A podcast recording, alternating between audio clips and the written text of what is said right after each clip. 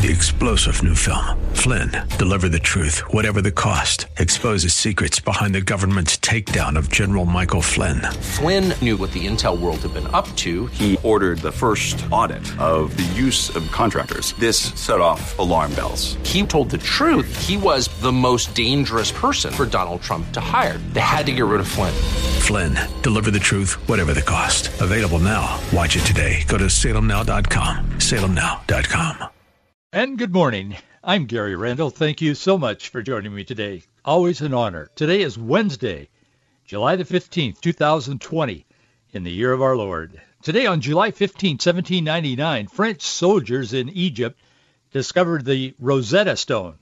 That proved instrumental in deciphering ancient Egyptian hieroglyphics. Today in 1870, Georgia became the last Confederate state to be readmitted to the Union. Today in 1913, Augustus Bacon, a Democrat from Georgia, he became the first person elected to the U.S. Senate under the terms of the recently ratified, at that time, 17th Amendment to the U.S. Constitution. What the 17th Amendment was, was a uh, provision that senators would be elected by the state. Prior to that, they had been appointed.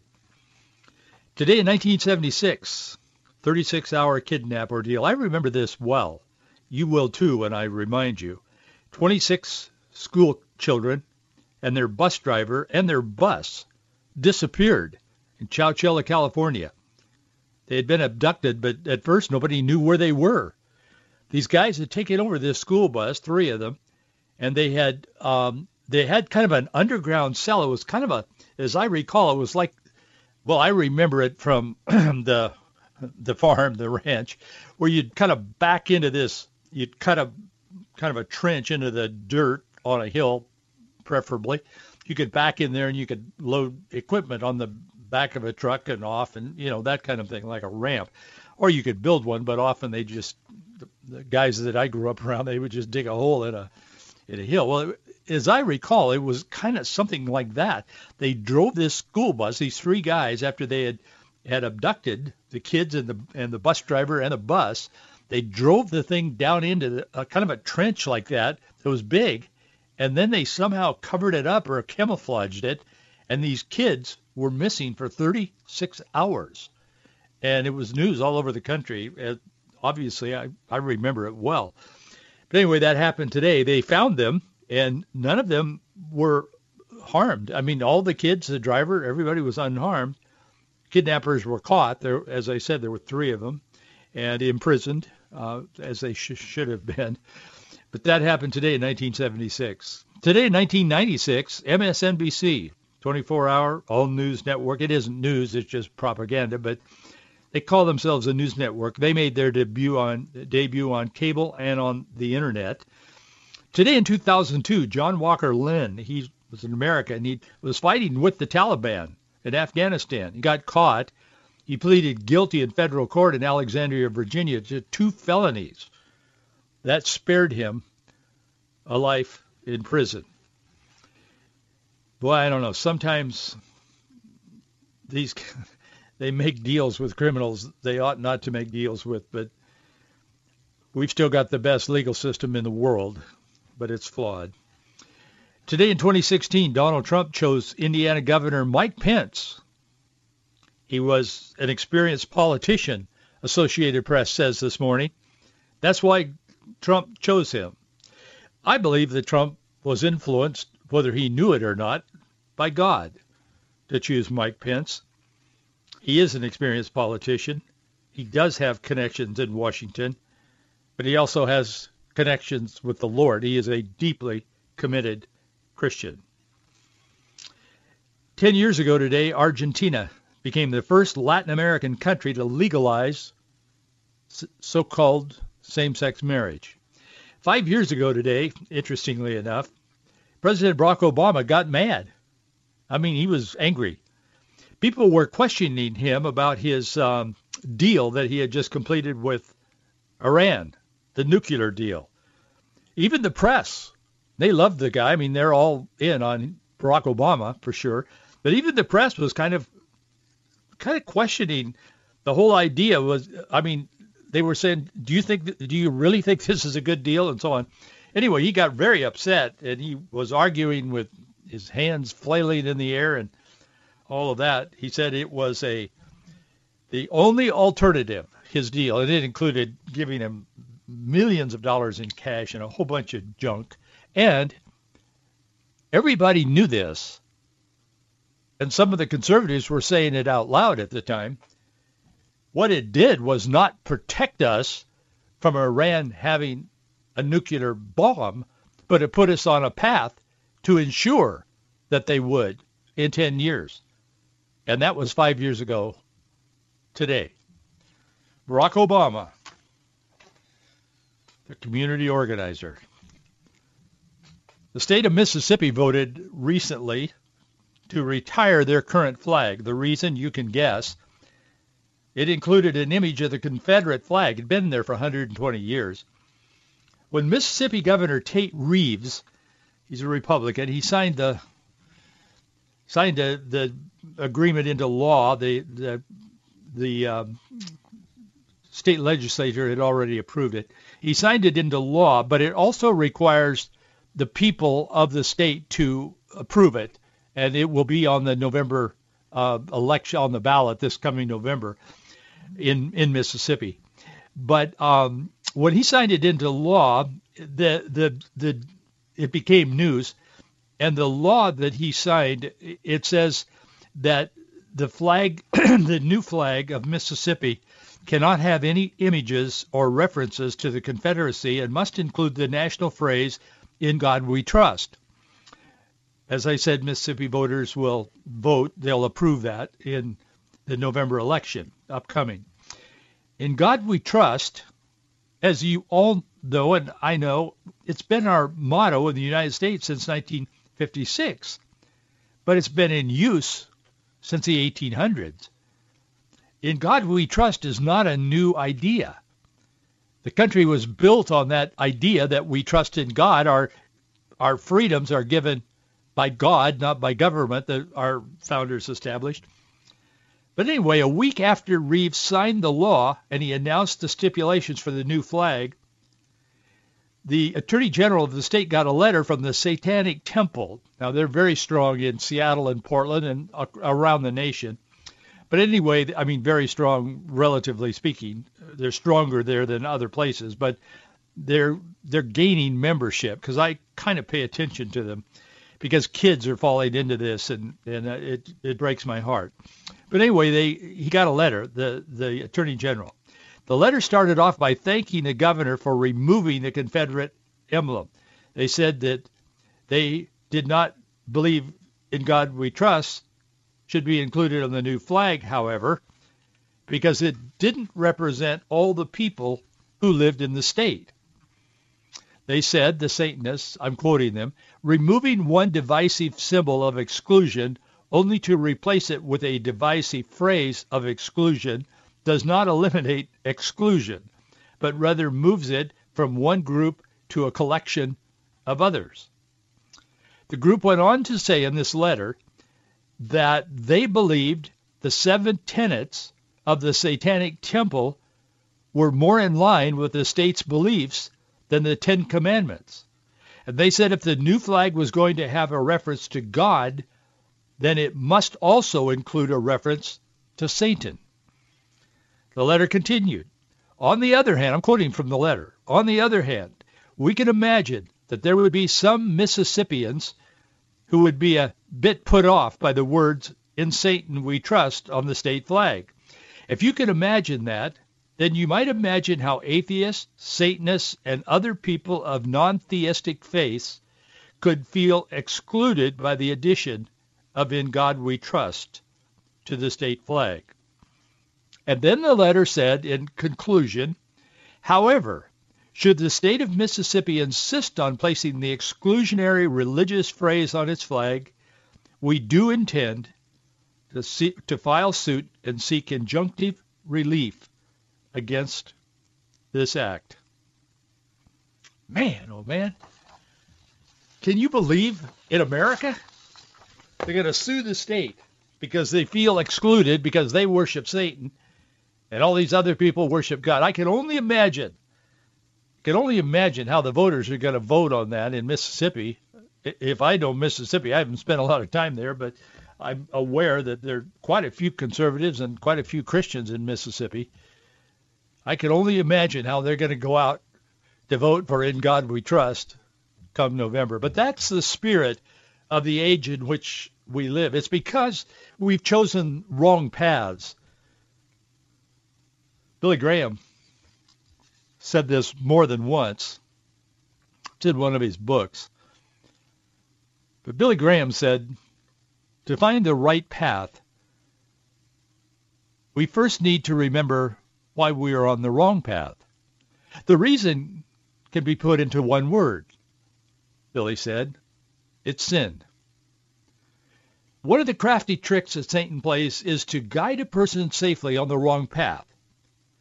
When you're when you're when your safety and you feel safe is in place and happiness is a priority in your life, you may be on the wrong path and not even know it because Satan provides, this is not quoting Billy Graham, but Satan provides for us when we're on the wrong path to sort of feel good about it.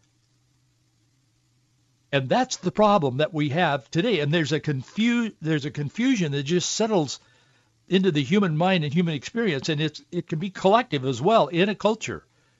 And that's what we're experiencing today. That's why the Word of God says there is a way that seems right to man, but the, the end thereof is death. We are on the wrong path in America today. Not a majority, maybe. We'll find out. It's all going to shake out in November. This is going to be the most consequential far-reaching, directional election that we've perhaps ever had in this country, but certainly since the Civil War and Lincoln. It's that big a deal. I know there's people out there that earn make a living off politics, and every they say every election is the most important ever, and every election is in a in a nation like us, a republic, who practices a form of democracy.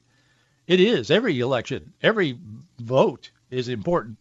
But I will tell you, we cannot overstate the importance of this upcoming election. It's going to be a red November. It's either going to be red for Trump or it's going to be red for socialism because that's how things are shaking out. And I want to talk to you a little bit about that today because – we need to be looking at what's happening in our culture today from a proper perspective, and I, I hope I can add to that for you. The Democratic Party is offering America a remade secular socialist country. They're featuring free health care, Medicare for all, free college, free passage across our borders, free jobs, free abortion on demand, an environment free of fossil fuels. That's the new Green Deal, and that's all over the news today free everything for nothing in return. It's paid for by taxing the rich because the rich are evil because they've made a lot of money. They don't deserve to make a lot of money. But which path will America choose in November? Gary, Gary, you just like Trump. You know, I don't particularly like Trump, to be honest with you. I, I wasn't, I mean, he wasn't the top of my list back when he was elected. Honest, he wasn't. He really got my attention when I saw that he was winning, obviously, I, I said, Lord, what are you doing here? And then when I saw that he chose Mike Pence, I knew where Mike Pence was coming from. I don't know him personally, but I know people who do. But the guy is not perfect. We're all flawed, but he loves the Lord. He is deeply committed to God and Scripture. He's a deep-seated Christian.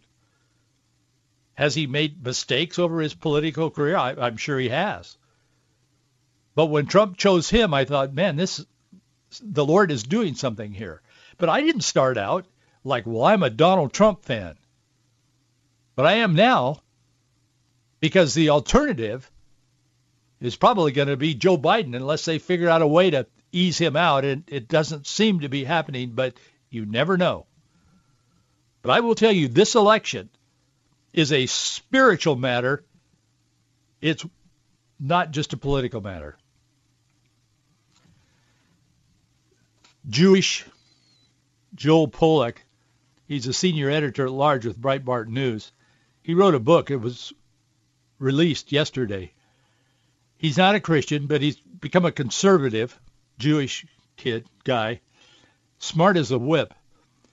He's written this book, and I've read excerpts of it. I intend to read it. I would suggest that you read it as well. I want to make some references to some of the things that he's saying in the book. I haven't read it. As I said, it was just released yesterday. And I, I'm going to get a copy and read it just because I want to know what he's saying because he's pretty smart. He's not a Messianic Jew as far as I know. I think he, but he is a conservative, very conservative. The Times of Israel asked him back in 2017 when he was rising to prominence within the conservative movement. They asked him about they said, "How can you be associated with Breitbart News when you're you're a good Jewish boy?" He's, and Joel told the Times at, at that time, he said back in 7, 2017, he said, "When you're brought up to believe that Republicans and conservatives are motivated by racism and greed, to say that you are one of those people was not easy." He said about his transformation.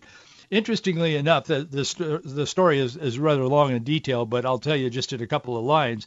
What happened to him was that he he was raised in a Jewish home that was very liberal, and a lot of Jews are, and I can't figure out why they they should be. I mean, honestly, the Republicans have done more for Israel, you know, than most anybody. I mean, I know in the beginning, uh, America had Democrats that supported, uh, you know, Israel and and the, their state being for Truman and and so on. But over the years, the left has really become anti-Semitic, really, and anti-Israel. So anyway, all of that has been taking place, and Joel was in one of those families that would have voted, you know, with their hands in the air for Hillary Clinton or whomever, Joe Biden at this point. But through the course of going to secular universities and to, you know, high-end universities, deeply leftist, as they all are, he realized the folly and the faults of this leftist socialist ide- ideology. And he tells the story in a different setting, maybe in this book, I don't know, but I know he does in a different book. He tells the story of how the more he questioned in his own mind, I mean, how can this work?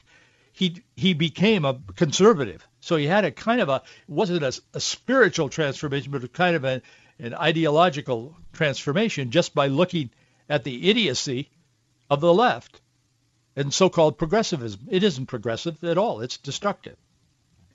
So anyway, that's who this guy is. So he said when you're brought up that way, it's kind of hard to become one of them. But in his new book that came out yesterday, it's called Red November. And the book is all about will the country vote red for Trump or will the country vote red for socialism? Because that's what the that's the decision that's going to be made in America. Monday evening, just day before yesterday, Joe Biden held a digital fundraiser with former Obama advisor, senior advisor, Valerie Jarrett. You may remember that name. Valerie Jarrett was either she was a professor at Harvard. She Barack Obama was either her student or they taught together because Barack Obama taught there for a while, including he taught the rules for uh, of Saul Alinsky for revolution or for activists or whatever. And so he and her uh, created a real bond because they shared the same ideology, Barack Obama and Valerie Jarrett. Well, Valerie Jarrett was kind of overseeing and supervising this fundraiser, digital fundraiser that Joe Biden had the other night, Monday night. And it was with 14 very, very wealthy donors. During the session, Biden emphasized the importance. Now, this this is just put the book aside. This isn't in the book. This is me. But he emphasized the importance of women. He said we've got to take care of women. We've got to help women. We've got to advance women. And he teased the fact that he's going to be announcing soon which woman will be his running mate. And um, in that, he he said we have to remember. He said women hold up half the sky. That's kind of an odd statement, but it's it caught my attention. I'll tell you. women hold up half the sky is a comment that Mao Zedong used to use all the time. I can't tell you how many conversations I've had with kids, college, high school, particularly college-age kids back in the day, in the late 60s and 70s when I was a youth pastor. I can't tell you how many conversations I've had with the kid sitting there with the little red book. That's what it was called, Mao Zedong, the little red book. And it had all of his sayings in it. It became so popular it sold millions, tens of millions of copies all over the world, but especially here in America. Kids were buying that back in the 60s and 70s and reading it. You can still get it at Amazon. It's eight bucks, eight dollars, and it is red. And it's all about his philosophy. So this comment was one I've discussed with people before, and I knew, I was pretty sure that Mao said it, so I checked it out. He did. Well, Mao initially did advocate for women's rights. They put up these banners. that had that slogan on it. Put up these banners in factories and all over the place where women were in China. Women hold up half the sky. Well, he did sort of help women in the beginning to get them to support him and become part of the movement. But he later became infamous by all thinking people, not for women's rights, but he was one of the biggest mass murderers in human history. The fact that Biden would quote him, it just caused me to look a little deeper into that. Anita Dunn, she's a current senior advisor to Joe Biden's campaign. Now, this is just between you and me. This isn't out. I mean, I, I don't know. This isn't in that book I was talking about. I don't think. I mean, I don't know. But this is me. But she is a senior advisor to Biden campaign. She's a former White House communications director for Obama. And she and Valerie Jarrett are inseparable friends. They do a lot of stuff together. I remember that Anita Dunn, and I looked it up and I found the press on it. She, while working in the White House, a reporter asked her, who are your two favorite political philosophers. Anita Dunn, who is the senior advisor to Biden, close friend of Valerie Jarrett, who are locked at the hip with Barack Obama, she said, well, I'm quoting her, Mao is one of the two people I turn to most, along with Mother Teresa. That made a headline. I read the headline last yesterday afternoon. I was just checking it out before I talked about it on the radio. The press was so stunned by it, they said, really? Mao is a big influence in your life? Finally, they kept asking her so often, she finally said, well, I was just joking. Everybody knew she wasn't joking. She had absorbed all of those statements and quotes from Mao. If you open the little red book, as I did this morning, I don't have the book, but I looked at some of the content of it and remember some of these phrases, as women hold up half the sky, I've had discussions with kids over that who were saying, well, I don't, I think America's corrupt and I think socialism is a better way. That was 40 years ago. Mao said, what one of his quotes is, he said, the force at the core leading our cause forward is the Chinese Communist Party. The theoretic, theoretical basis guiding our thinking is Marxism and Leninism. In other words, communism is our social platform. Our beliefs our beliefs are founded in Marxism, Leninism, which is a stark contrast to biblical principles, Judeo, Judeo-Christian principles. He also said if there is to be a revolution, there must be a revolutionary party. Without a revolutionary party, without a, a party built on the Marxist-Leninist revolutionary theory, I'm quoting Mao, and in the Marxist-Leninist revolutionary style, it's impossible to lead the working class and the broad masses of people in defeating imperialism and its running dogs. and on and on. I mean, there's just thousands of quotes like that. That's just a couple of random. Everybody knows that should Joe Biden, and this is not a political statement that I'm making today, it's a spiritual one. Everybody knows that should Joe Biden be elected president of the United States, he will he will be little more than a puppet because he has these very visible difficulties in communicating. The Democrats, you might think, would have learned that many in middle America, whom they claim to represent, after rejecting Hillary Clinton, we don't want to buy this whole idea of socialism. But they don't care. And Biden just wants to be president. He doesn't care what we do. He just wants to be the guy. It's an ego trip for him, in my opinion. But the party has lurched even further to the left. Even Joe Biden has talked about, well, I'm really a moderate. No, he isn't. He's really a captive to the Bernie Sanders, the Ocasio-Cortezes, and all these people who are so far left they don't even fit the American matrix anymore. But yet, Biden is winning in the polls, according to the polls.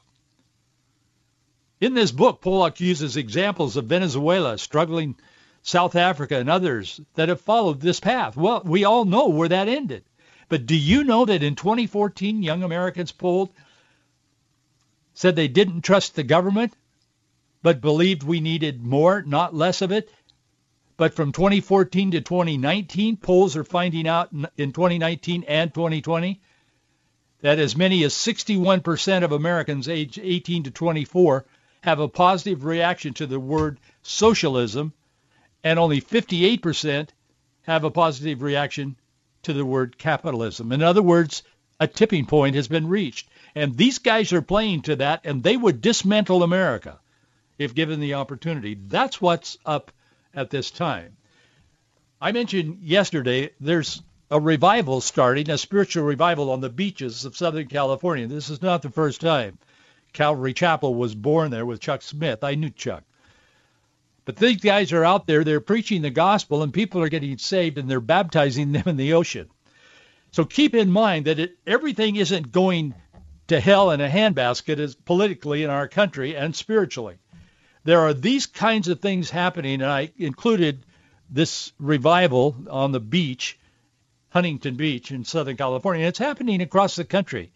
Kids are coming out and saying, wait a minute, and they're taking a stand for Jesus Christ, and they're taking a stand for biblical truth and biblical values as they relate to the culture. So keep in mind there is this going on behind the scenes, but the press is not necessarily reporting on it. I have much more to say, but I'm out of time. So that's why we're going to continue tomorrow. And thank you for joining me today. It's always a privilege, a pleasure. And thank you for your support. We need it. These are very difficult times. Our address is Box 399, Bellevue, Washington, 98009. Thanks for your support. I'll see you tomorrow.